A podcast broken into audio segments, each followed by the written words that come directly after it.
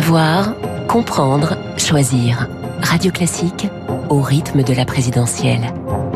L'édito politique avec le Figaro. 8h11 sur Radio Classique, l'édito politique avec Guillaume Tabar. Bonjour Guillaume. Bonjour Renaud. On a appris que des contacts avaient été euh, pris entre les équipes de Yannick Jadot et de Christiane Taubira. Ces contacts peuvent-ils déboucher sur une candidature commune? Écoutez, c'est très très peu probable. Euh, ces contacts se sont même soldés par un constat d'échec complet. Mais ce que cet épisode souligne, c'est que le vaudeville continue à gauche. Euh, ces contacts, hein, révélés par nos confrères de Politico et du Monde, ont eu lieu dimanche soir. Alors, ils étaient censés être secrets et chaque équipe accuse l'autre de les avoir fait fuiteux. Chez Taubira, on dit que les équipes Jadot lui ont proposé un poste ronflant de présidente d'une assemblée constituante en échange de son retrait. Et chez Jadot, on dit que l'ancienne garde des Sceaux cherchait un moyen habile de se retirer d'une compétition dans laquelle elle ne brille pas.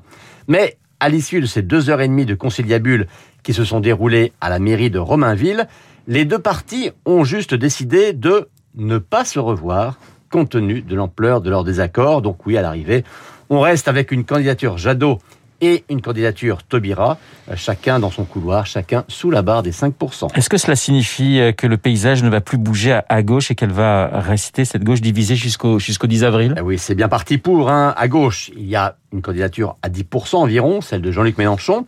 Et puis, il y a quatre candidatures, Christiane Taubira, Yannick Jadot, Anne Hidalgo et Fabien Roussel quatre candidatures qui, euh, si l'on prend les deux sondages quotidiens, celui d'Opinionway et celui de l'IFOP, sont toutes en dessous de la barre des 5%, euh, un seuil qui est à la fois psychologique et politique, puisqu'il veut dire que vous ne pesez pas, mais aussi financier, parce qu'il veut dire que vos frais de campagne ne vous seront pas remboursés. Alors on pourrait dire que des retraits, des désistements euh, relèveraient du bon sens, voire du sens du ridicule, mais il est un peu tard.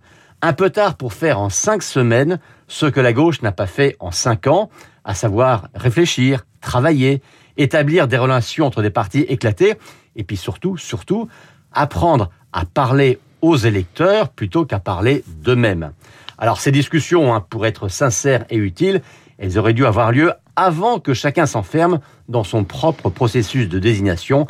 Là, au mieux, ça fait syndic de faillite. Alors, en revanche, il y en a un qui a le moral, hein, c'est le communiste Fabien Roussel. Eh oui, alors non pas qu'il soit plus haut que les autres, mais il partait de quasiment rien et maintenant il fait jeu égal avec les divas. Alors quand on sait quand même l'héritage mondial peu glorieux du communisme, euh, l'étiquette PC peut avoir un côté irréel. Mais après tout, dans une gauche gangrénée par l'idéologie woke, par les égaux, par l'oubli de la question sociale, eh bien, Roussel apporte à tout le moins de la sincérité, de la cohérence et de la fidélité à l'ADN classique de la gauche. Et ajouter à cela une pincée d'optimisme qu'on ne retrouve pas chez les autres, eh bien, on comprend que cette petite musique médiatique euh, qui va crescendo autour de Fabien Roussel. L'édito politique signé Guillaume Tabar, on parlait de la gauche et de l'écologie, on